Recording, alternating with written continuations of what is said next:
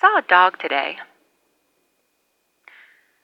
I mean, I've seen a few dogs since I got on the road stray cats, deer, squirrels, a couple of raccoons and possums. Animals really are the only thing I do have to look out for when I'm on the road. But today I saw a dog that looked. I don't know how else to describe it, but it looked loved.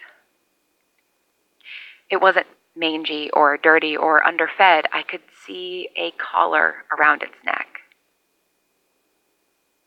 My brain didn't quite process it at first. It was. What's the word? Incongruous. Didn't make sense. Almost an entire minute passed before it clicked in my brain. I turned around so fast, drove slow, keeping my eyes peeled for it. When I finally saw it, I barely threw the car into park before jumping out.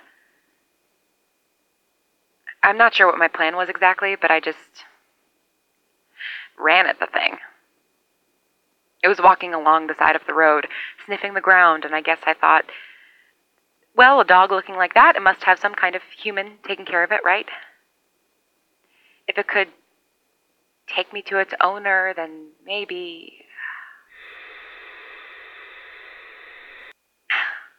I know, but I did say that planning was never my thing. It raised off, of course, and I like to think of myself as being pretty in shape. I guess all those years of not smoking has made it easier to run, but there was no way I was going to catch up to what I'm pretty sure was a border collie. Despite my plans, I've ended up right back in the flat. I'm in Kansas now, and given the other option was Texas, I guess it was going to be flat either way. But maybe it's not a bad thing. If the land stretches as far as the eye can see when I'm driving, I might pick up on something in the distance I wouldn't have otherwise noticed. I'm going to drive up and down the same road tomorrow, I think. Just in case I can catch sight of that dog again.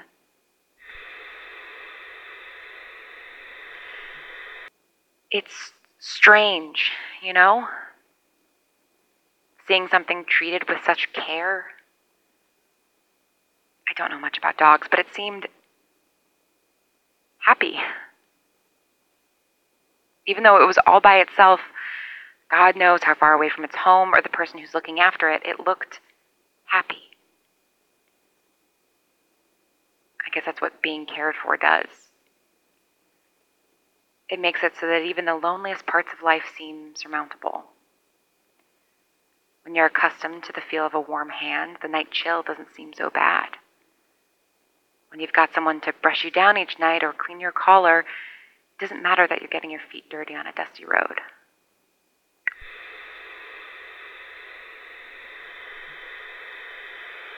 I know I'm not a dog, but sometimes I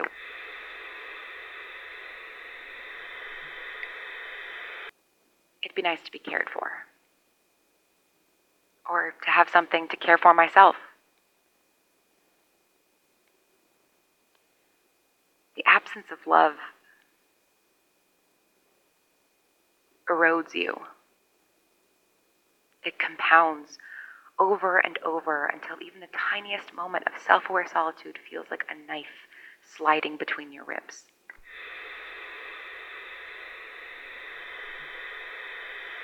But the reverse, the slightest bit of care, it's a bulwark against so much. Loneliness is a bottomless pit with sides you can't get a grip on, and love is a ladder you can always use to climb your way out, even if there isn't anyone at the top. God, that's maudlin. Here I am, jealous of a dog. It looked soft